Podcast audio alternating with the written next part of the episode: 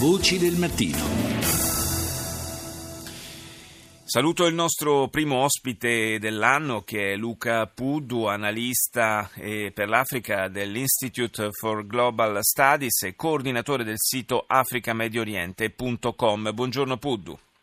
Buongiorno, buongiorno e grazie per l'invito. Eh, grazie, buon anno naturalmente. Parliamo di Somalia. In Somalia per l'ennesima volta, la quarta se non erro, eh, sono state rinviate le elezioni presidenziali, un eh, meccanismo abbastanza eh, farraginoso, quello elettorale messo in piedi in Somalia e che comunque tra mille difficoltà ha dato vita a un nuovo Parlamento. Per le presidenziali si continua a rinviare e questo sta suscitando un po' di preoccupazione anche eh, nella comunità internazionale.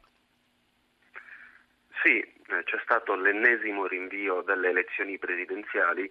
In realtà credo che l'elemento più preoccupante di questo nuovo rinvio non sia tanto la procrastinazione delle elezioni in sé, quanto il fatto che quest'ultimo rinvio ha aperto una crisi politica interna tra istituzioni transitorie somale. Questo perché a margine della riunione con cui si è deciso di rinviare le elezioni sono stati adottati anche dei provvedimenti che incidono direttamente sul processo elettorale e questi provvedimenti sono stati criticati da importanti esponenti dell'opposizione somala, da alcuni tra i eh, più alti esponenti del nuovo Parlamento somalo, i quali hanno minacciato addirittura di boicottare la tornata elettorale per l'elezione del nuovo Presidente. E naturalmente qualora eh, alcun, dovessero, queste minacce dovessero diventare ipotesi sì. concreta, naturalmente il nuovo governo somalo nascerebbe molto debole e gli sforzi di questi mesi per organizzare delle elezioni che gli diano invece una legittimità popolare sarebbero stati resi vani. Ma di che cosa si tratta? Qual è, qual è l'oggetto del contendere? Ma l'oggetto del contendere sono dei provvedimenti che da una parte hanno annullano le decisioni della Commissione elettorale eh, con le quali erano stati esclusi dalla carica dei candidati che si erano resi responsabili di irregolarità nelle operazioni di voto. Sì. Parliamo in particolare del fratello del direttore eh, dell'Agenzia per l'intelligenza somala, del ministro uscente per lo sport, tutte persone considerate fedeli al presidente uscente Sheikh Mohammed e che dunque sarebbero state riammesse proprio per consolidarne le pretese di riconferma nella carica. Allo stesso modo è stato deciso di applicare dei requisiti molto più stringenti per poter correre alla carica presidenziale e anche questa misura viene percepita come favorevole al presidente uscente poiché eliminando dei candidati minori impedirebbe che il voto della principale famiglia clanica in Somalia, cui appartiene lo stesso Sheikh Mohammed, si possano dispendere tra mille rivoli.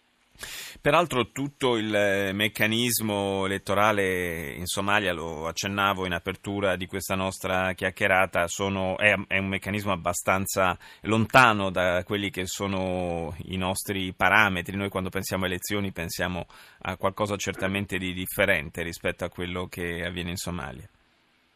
Beh, certamente sì, in realtà in questo caso si tratta di una democrazia diciamo mediata. Eh, nel caso dell'elezione del prossimo presidente questi sarà eletto da un Parlamento che in parte è stato eletto diciamo, dai capi tradizionali somali, ovvero sia da un consiglio di anziani che dovrebbe rappresentare i vari clan della Somalia e che a sua volta ha nominato un consiglio di 14.000 grandi elettori che hanno nominato i deputati della Camera bassa, mentre nel caso della Camera alta questa è stata di fatto eh, nominata direttamente dagli esecutivi delle amministrazioni regionali di cui in teoria si compone la Somalia. Naturalmente a questo processo molto farraginoso si deve, si deve aggiungere anche che la nuova architettura federale somala, appunto suddivisa in varie amministrazioni regionali, in realtà ha generato il profondo malcontento da parte di alcuni sottoclan che si percepiscono penalizzati mm. nel nuovo assetto istituzionale e ciò ha consentito appunto all'Al-Shabaab e ad altri attori che oppongono il processo di pace di trovare nuovi alleati contro il, per evitare appunto che le elezioni abbiano successo. Al-Shabaab, lo ricordiamo, è il movimento jihadista, estremista, islamico somalo che eh, spesso ha sconfinato anche in Kenya, è responsabile di diverse stragi anche nel vicino paese africano. Io ringrazio Luca Puddu per essere stato nostro ospite, per averci eh, aiutato a capire meglio che cosa sta succedendo in Somalia. Grazie e buona giornata.